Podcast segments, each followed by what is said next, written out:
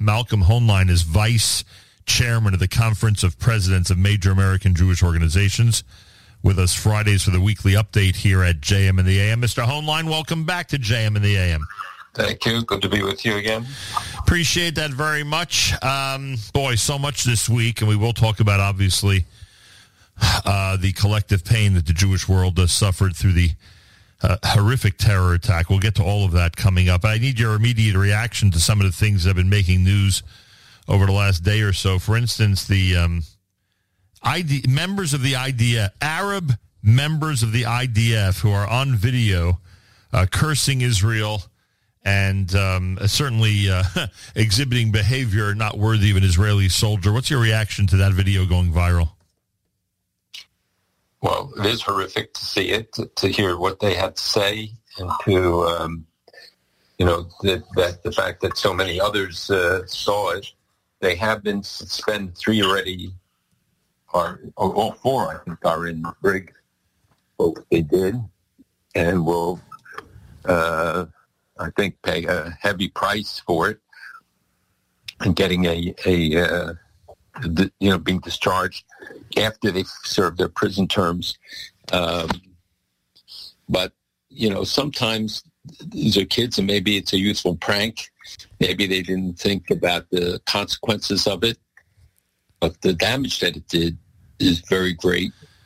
And I think, uh, you know, we, we will only know in the, in the future about what, what the real impact of it was. Yeah. And then, of course, the big question uh, is this an isolated episode? Is it a few soldiers? Is it a small group? As you said, it could be a prank. Or is this something uh, that is really common? Is it a common thread among hundreds or even more soldiers? And there's something to fear. And then, of course, the next level, obviously, you know, one worries about uh, the actual enemy infiltrating the Army. I'm assuming no answers to any of these until this investigation is complete and until the whole matter is investigated further, right? I doubt that the uh, we'll get to a conclusion on some of the things that you raised. These are all legitimate questions and ones that obviously uh, are on people's minds. Uh, the, the, there was no evidence of this being a broader uh, conspiracy, but it will be thoroughly checked. The uh, the questions uh, regarding the broader implications I don't know that um, you, you, you've seen the statistics that more Arabs are signing up for service, military service, and it's not the most popular thing for them to do in, in many of their home communities. And yet there's a, an, an increased number. It's been consistently rising.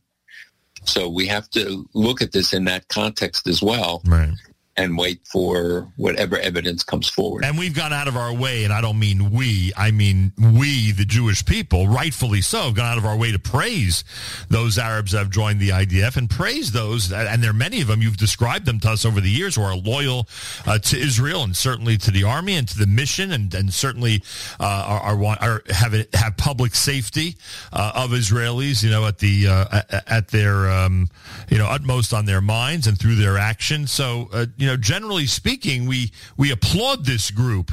And here, of course, you know, it just brings the the whole morale of that whole situation is just, uh, uh, you know, the, the air is let out of the balloon when you see a video like that. Hopefully, it is an isolated situation and nothing more.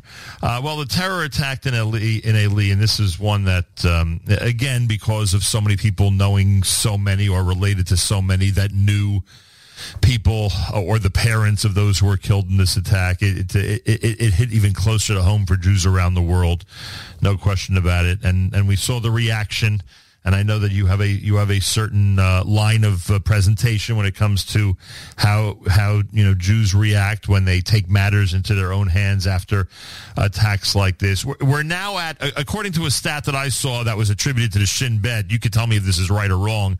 147 terror attacks this year. I'm talking about 2023. 147 terror attacks of this type shootings, etc., that have taken place already this year. 375 shooting slash other types of attacks foiled this year by intelligence services and the IDF. Um, what can you tell us about this one this week in Eli? Well, first of all, it's so tragic. And the idea that the 17-year-old kids and adults who simply wanted to get something to eat stop at a, a gas station and this attack takes place. So far, there's still no evidence whether this was part of a broader conspiracy or a lone uh, shooter. I, I, don't believe that uh, the lone wolf theory really is true, that there is always some influence, somebody, something that drives somebody to take this kind of horrific action. It doesn't mean that he was part of a gang, but it does mean that somebody uh, uh, put this extremist action, this, this, horrific action, into his head.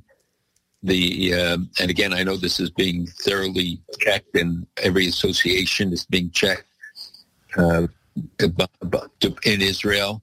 But the the concern, I think, and the lack and the breakdown of confidence, and the you know the the series, the fact that you've had one after another in the last few months you know, undermines people's confidence.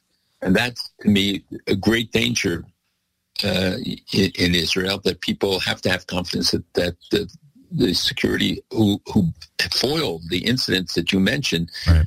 uh, are, are, each one of them is a miracle that you were able to prevent it. I know people make comments about it and assessments. But you have to think of what Israel faces and what how anybody can just get, steal a gun or do something and, and run out and kill people or shoot people. So the fact that they prevent as many as they do, but I don't think the statistics are that shocking compared to other years. And I think the uh, if you look at it in um, the broader um, spread of, of uh, how terrorism, they, they've done a remarkable job in addressing the terrorism and in dealing with it. But when Hamas is now investing so much with Iranian backing, and bottom line is it comes back to Iran again, that the the uh, the ability to smuggle in weapons. Remember the Jordanian official that was caught smuggling 70 guns and other uh, equipment. And we know that he, that Jordan is being used as a base to smuggle uh, large amounts of weapons. Israel catches them, and most of it, but obviously stuff gets through. And sometimes you even have uh, guns that are stolen from army bases. Uh, but the fact is that, that they are able to to uh, thwart so many of the attacks. And, uh, you know, the criticism is easy to make and and I know within the Israeli political realm, obviously everything becomes then a political football. But it's uh, we have to also recognize the the the number of incidents, and I've reported on this in the past because people don't know uh, the true numbers of, of incidents, and uh, um, um, the PA itself acknowledged 2,200 incidents last year that um, uh, originated in, in their areas. Right. So you know, well, in the categories that the Shin Bet's talking about, in the in in the stats that I saw, if in fact you know it is 375 foiled and 147 quote unquote successful, we're talking about multiple times per day, multiple times per day that an attack is being planned uh, against the Israeli people by the enemy. And that's a, that's a, you know, we talk about how difficult it is to live in that neighborhood in that part of the world. That's uh, that's something we have to consider that our brothers and sisters are going through on a daily basis. The threat is there and it's real. I mean, these these are multiple attacks being planned every single day. Now, I know your your reaction, not a criticism. I get it that you know there's certain things you have to say and certain things you have to not say when it comes to residents of Judea and Samaria taking matters into their own hands, but you know, Malcolm, when, when you get the impression that the enemy, you know, only understands one language, it, I don't know if you could blame people wholly for, uh, or wholly blame people for, uh, you know, the actions of going and, and, setting cars afire and infiltrating Arab villages. You know, there's a level of frustration there. And I'm not saying every single person living in that village is happy that the, that the, the enemy carried out this attack against innocent people. I'm not going to suggest that. But to a degree, you have to understand the frustration among the uh, residents of that area. Well, certainly it's not just amongst the residents, amongst people uh, at large. who, who are frustrated. But look at the statistics. Look at the incitement that continues. That pay to slay has been allowed to to go on. Um, and when you look at the, the, the studies that are being done, even just in the last uh, couple of days, uh, I think they said two thirds of Palestinians said Israel won't have a hundredth anniversary, and um, and, and, I think 70 some percent said that they favor forming armed groups like the Lions Den group, which don't take orders from the PA but operate independently. And of course, as I said, you know, we're seeing greater efforts to organize, and that it, by Hamas and by others, by Islamic Jihad, which leads to more competition also with the PA, and then people try to out radicalize uh, one another uh, uh almost everyone says that PA doesn't have the right to arrest those who are in the armed groups to prevent them from attacking uh, Israel. Mm-hmm. I saw other numbers that are, are uh, of, um, of such concern that uh, you, you see the, um, you know, there's dissatisfaction with their own government. 80% want Abbas uh, to leave, and, and I think 17% approve of it, of what he's doing But more than half said that they expect a, a third intifada, that they, that these things will escalate uh, in, in the future. But this is down from two thirds uh, about just a few months ago. So while the statistic isn't good, it, it doesn't necessarily indicate, you know, some sort of an overwhelming wave that's going to come across. Clearly, young people and others are being motivated, are being uh, incited to to carry this out, and and the support for a two-state solution is dropping all the time, meaning support for an Israeli state. Uh, and, and that you see Ismail Haniyeh would get a third of the vote.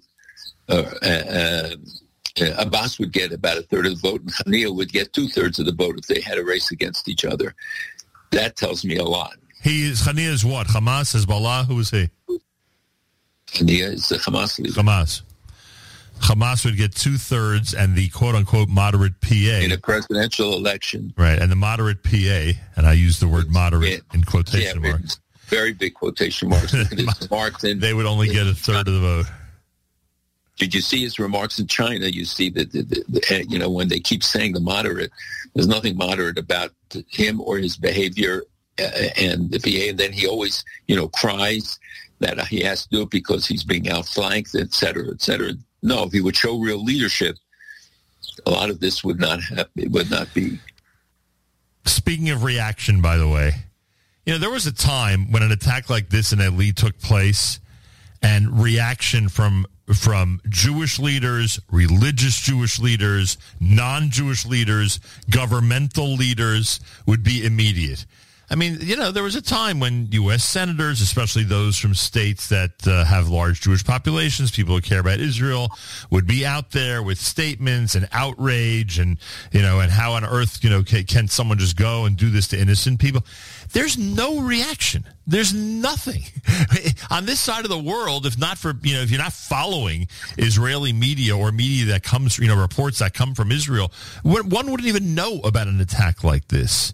And that's so troubling to me that we're sort of, you know, become numb to all of this. And there's no uh, reaction on, on any level like we used to have. Am I, I'm not crazy when I say 20, 25 years ago, an attack like this would have generated a tremendous response from other parts of the world, right? It, it, it might have generated some response, never overwhelming. I don't think that there, there is a, a big change in this regard the uh, it is true. Uh, my more concern uh, uh, to the reaction is the fact that Jews become accustomed to it and don't react to it in the same way, let alone what the non-Jewish world's uh, reaction is. And I think, you know, to me, the fact that pay to slay is allowed to continue, and yet we're giving money now to UNRWA again. We're giving money. The PA gets some funding again that it tells me that that we we are, we break down all the barriers, all the disincentives. And by the way, it applies to money that we're giving to Iran now also, and we can all make all the excuses in the world, but the fact is that they are continuing in in to set the stage and the and the standard by the pay to slay program. 300 million or more from the Palestinian Authority's money goes to that. And, and we're now watering down the punishment and the deductions and finding uh, all sorts of excuses to get around it when the only way that works is an absolute confrontation with it and and you know Abbas stops getting away with uh, every excuse under the sun it's it's uh, and the global reaction is unfortunately not surprising at all. You know, you, you just you hit on something that that really uh, is a great suggestion. We really do need a united Jew, non-Jew, political leader, religious leader. We need a united front against pay to slay. If we can make that a major issue and you know bring to you know different people in government and in you know uh, high-profile people, celebrities, etc., in this country, uh, you know th- this whole idea that pay to slay is going on, that might resonate with people. That might be a really good idea to have a united front to try to eliminate, or at least have the U.S. pressure to eliminate this pay to slay custom that goes on there amongst the enemy. We tried, and and every once in a while you get a congressional resolution, you get some action, you know, certainly the Taylor Force Law, et cetera, that that speaks up to it. You have uh, uh, periodically a European leader that will condemn it and talk about the the um, how horrific pay to slay is. But the bottom line is, even the United States government is not taking sufficient action, even though it is official American right. policy and right. the law in the United States. Yeah, we need a celebrity. We need a celebrity to to to, to take this upon themselves.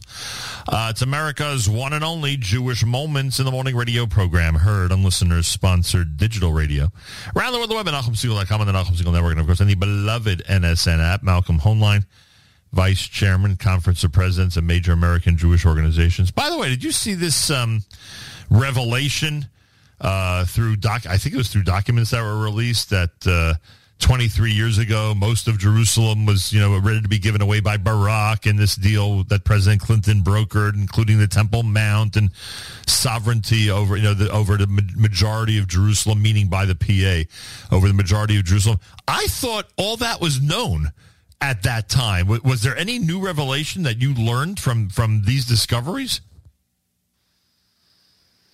Well, I did know it because I was involved in trying to fight it, and we thwarted an action at the United Nations only because a European diplomat at a meeting with us uh, said, of course, you know that on Friday we are voting on a resolution that would have essentially put all of what they call the Holy Basin under UN Security Council control.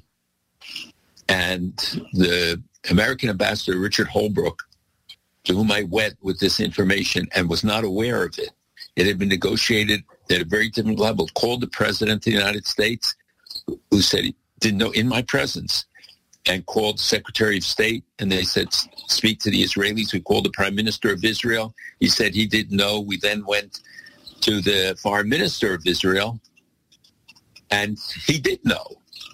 And well, of course they, they knew. Uh, Bar- no, but, Bar- Barak but was. Approved.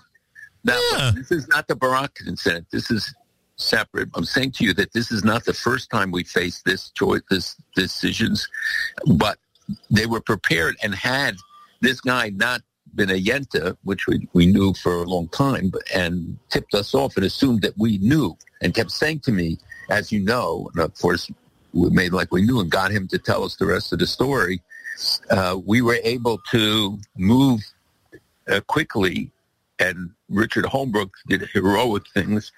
And but when we when he confronted the foreign minister of Israel, he reamed him. I mean, he screamed on the phone and said everything I said to him that all of Jewish history will judge you, everything, everything. And by quarter to nine on Friday morning for the nine o'clock vote, it was pulled. But it wasn't because everybody knew. It's because you can work behind the scenes. In Barak's case, Barak was behind it.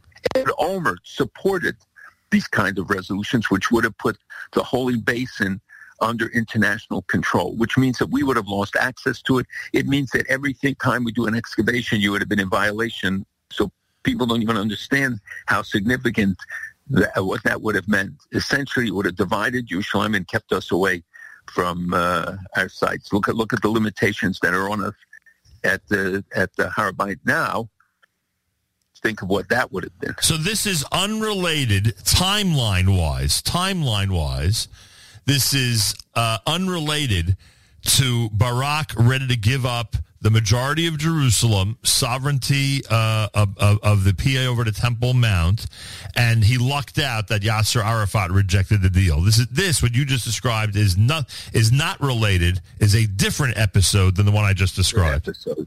Yeah, a separate episode, and but there were many other attempts, and there are many, unfortunately, in our community uh, who were funding these efforts, who were um, uh, encouraging it, and and I can tell you how, I can't tell you how many sleepless nights I had because we didn't want to make it a public fight because then you would have lined up much more support and lined up others, and we killed it by by working and then and and day and night. But I, I always wanted to cite uh, because Holbrooke has been criticized. People don't know the true story of, of what he did and how sometimes it was a diplomat uh, at the UN or a president. I know President Bush uh, second, um, when these issues came up, was was very adamant about it. But he he didn't necessarily know what his own Secretary of State was agreeing to, and not just he, but other presidents as well. And only by calling it to their attention and, and it's Bashert that we found out sometimes what was going wow. on. Bashert, we're lucky that God's watching over us, frankly because otherwise, uh, you know, uh, you better believe it. yeah, if it was up to, unfortunately, it was up to the Jewish people, we would have given up Jerusalem now on multiple occasions. This, epi- I'm glad they this they released this report. reminds us about what Jewish leadership was ready to do. Thank God, thank God that He's watching over us. I'll tell you, uh, you know, he, he, thank God He's pulling the strings uh, uh, ultimately. Otherwise, I don't know where would we be. What does it mean that Hezbollah has a military presence inside Israel now? Well, they, they've had it, uh, but there's a competition going on now. And you see the efforts by Hamas to increase their presence, Palestinian Islamic Jihad to increase their presence. It's partially the, the weakness of the PA that encourages them uh, in this regard. I'm sure Iran is pushing them and providing the funds and, and weapons for them to do this. Uh, this is, uh, but you saw Hamas has, has grown in Lebanon first and now in, in this area. So Hezbollah maybe wants to compete with them by coming into into Yehuda and Shomron. But it's obviously very disturbing and uh, not something that you, you, should be dismissed. This is not, you know, tea clubs that are being organized. Yeah. When Hamas or Hezbollah organize, their goal ultimately is is uh, is a very dangerous one. Am I justified in being frustrated when UAE public officials meet with Iranian foreign ministers? Uh, I don't know. I, I, seem to think that the UAE has demonstrated that the, you know what, what's what side of the of the issue they're on. Why on earth would they have uh, diplomatic discussions with Iran? Because self-preservation is a very strong motivation, and each of the countries, Saudi Arabia, uh, uh likewise, their foreign minister was in in Iran this week as you know, the leaders of Hamas and Islam Jihad were in Iran because they thought they were going to be able to attend the, the you know, big opening ceremony for the uh, Iranian embassy. But the fundamental divisions still remain. We should not think that this is, uh, you know, all of a sudden all the plates have shifted. The Sunni Shiite divide remains. The the, the um, concern about Iran's policies remain. They they remain supporters of Houthis in Yemen against Saudi Arabia and UAE interests. Unfortunately, the other side, the UAE versus Saudi Arabia, UAE versus others, and the uh, that we don't have a united front in, in the same way. And and a lot of what you're seeing is really a messaging to the United States because they're angry that the United States uh, presence seems to be diminished, and America had made clear that its emphasis would be on the South China, the, the Sea, and the, uh, you know, uh, trying to counter Chinese expansionism or threats. But the the symbolism of uh, at, when the ships came under attack, when UAE ships came under attack by Iran, and there was no American presence to respond. Later on, and a week later, when they attacked it, the two American ships came and yeah. did uh, did free them. Uh, so, you know, we have circles within circles. This stuff is so complicated to understand, and you if have the, to know to read between it, it, the lines but to, uh, on some of this that it's not uh, you know what when when Saudi Arabia and Qatar and everybody else is doing. You see, Bahrain is always the last to come into any of this, but they're coming into too with uh, going to establish diplomatic relations because everybody's doing it. So it's sort of a punishment to the U.S. for not reacting quickly when uh, the UAE had was was given trouble by Iran.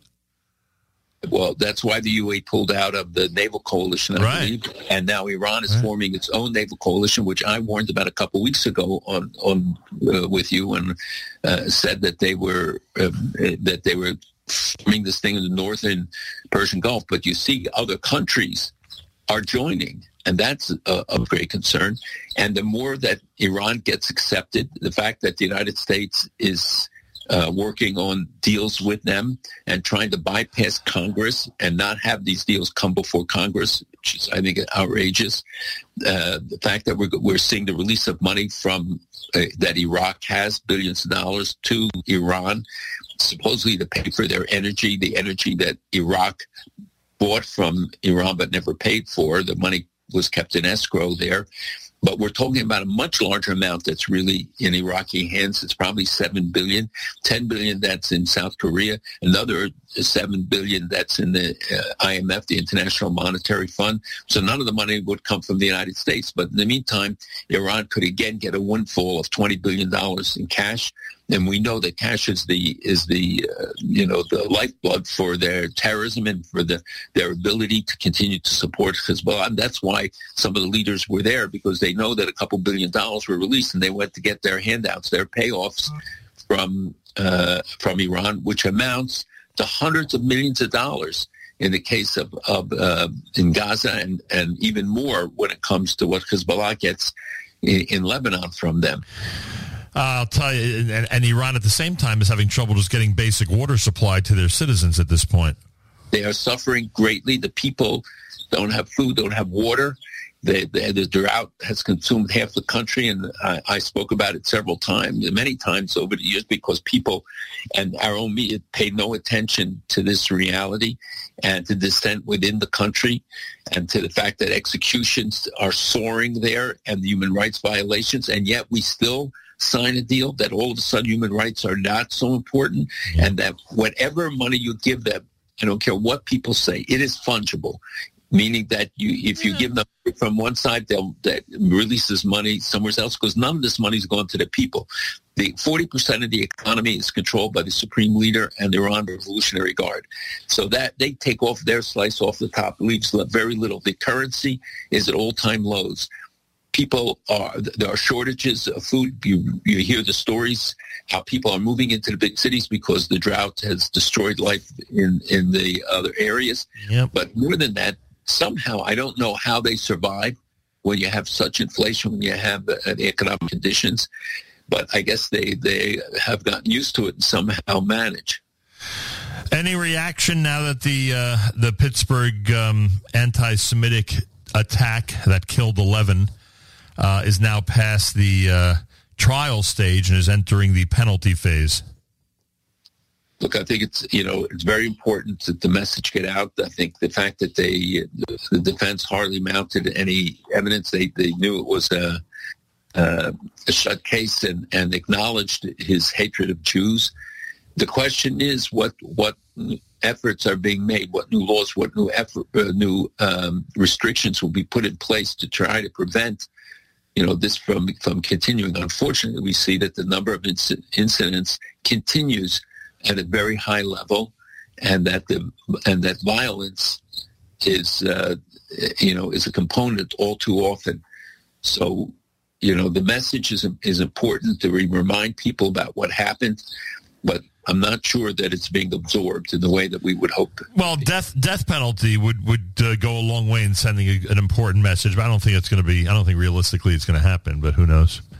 Um, we'll see. Am I right or wrong as I read more and more about it that the case against Netanyahu is getting weaker and weaker and weaker? It does appear that uh, the case is uh, getting weaker. You know, the judge said that uh, they're not sure they could convict on the, on the, some of the grounds. The um, there is a lot of talk of, of a plea bargain. All sorts of deals have been proposed that he would leave the position. He would uh, plead guilty to minor offenses the think how much the government of Israel has spent on these prosecutions. And again, if there is true corruption, yeah, it should be tweeted out. It should be addressed. If it was another person, they would want to see it addressed as well. But we see that many of the cases are just being dropped or, or not pursued. And I think that the, the conclusion that the, that their stand is much weaker than it was when all of this was launched, I think is valid. Finally, I, I, know it's hard to do this in two minutes, but I have to ask you, in light of the uh, Biden Modi meeting, uh, I mean, how, how, would you now view the relationship between the U.S. and India, especially vis-a-vis the India-China relationship? I think the India-U.S. relationship is very strong. The uh, economic ties are very deep, by the way, with Israel growing all the time. The um, you know, there's a pragmatism that's involved in, in trying to lessen the tensions with China. They have borders with China, which are often heated, and you've had uh, military exchanges across it. So I think that they look for opportunities to uh, to lessen the tensions and to um, uh, this the current tendency with the BRICS arrangement, which is Brazil, also in India, China, Russia, right that you see how many countries have applied to become part of BRICS, part of the Shanghai Cooperation Council. I mean, this should be alarming to see how the Road and Belt Initiative of China is spreading and enables them to leverage their positions in, in greater and greater areas, let alone um, I think you're going to see a visit of the Prime Minister of Israel to China.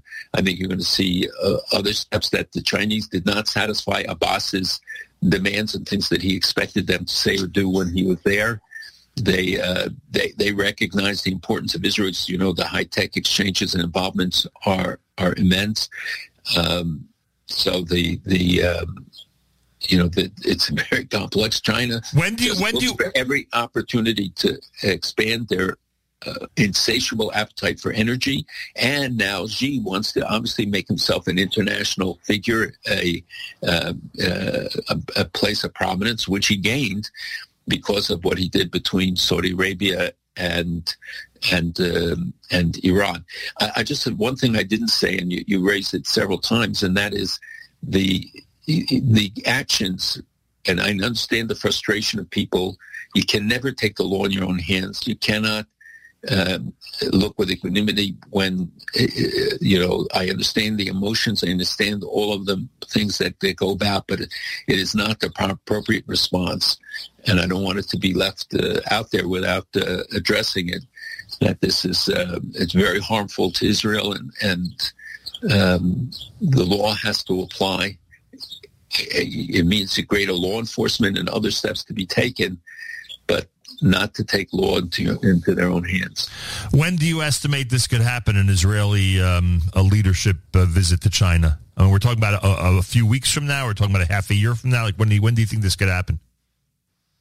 I think it's very possible that. Uh, I'm sure uh, if Netanyahu gets an invitation, I don't know if Herzog, but I think if Netanyahu would get an invitation, he would accept it uh, China is an important trading partner with Israel, and Israel always has to show that it is not limited in its its options. And frankly, when you see some of the policies adopted by Europeans, you see some of the votes in the United Nations continuing. Uh, even though, by the way, we had a resolution to, for the first time, to limit the Commission of Inquiry, which came out with its first report, and I cited it it's so anti-Semitic, it's so vicious, uh, and and has unlimited budget and timing. The fact that you already have a movement started and people are recognizing how biased the United Nations is and how that that even they uh, could not remain silent and and and had to come out against it. Of course. What else can you say? But of course, you know. Right. Why expect anything? But of course, the tendency, the, the, the practice is the opposite. The United Nations continues right. to get them. We saw the, the hearings in Geneva and the statements of the of the people who lead this, are, who are themselves guilty of anti-Semitic comments.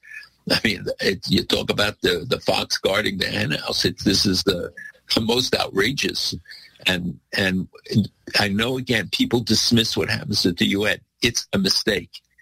It's a mistake. It influences people and it justifies, it gives legitimacy to the most vicious groups because they say, what do you mean us? Look at what the United Nations is saying. Yeah, of course. Uh, Malcolm, I thank you. Have a wonderful Shabbos, and we'll speak again next You week. too. You too. Have a great Shabbos. Malcolm Hoenlein is uh, vice chairman of the Conference of Presidents of Major American Jewish Organizations. Joins us Fridays for the weekly update here at JMM.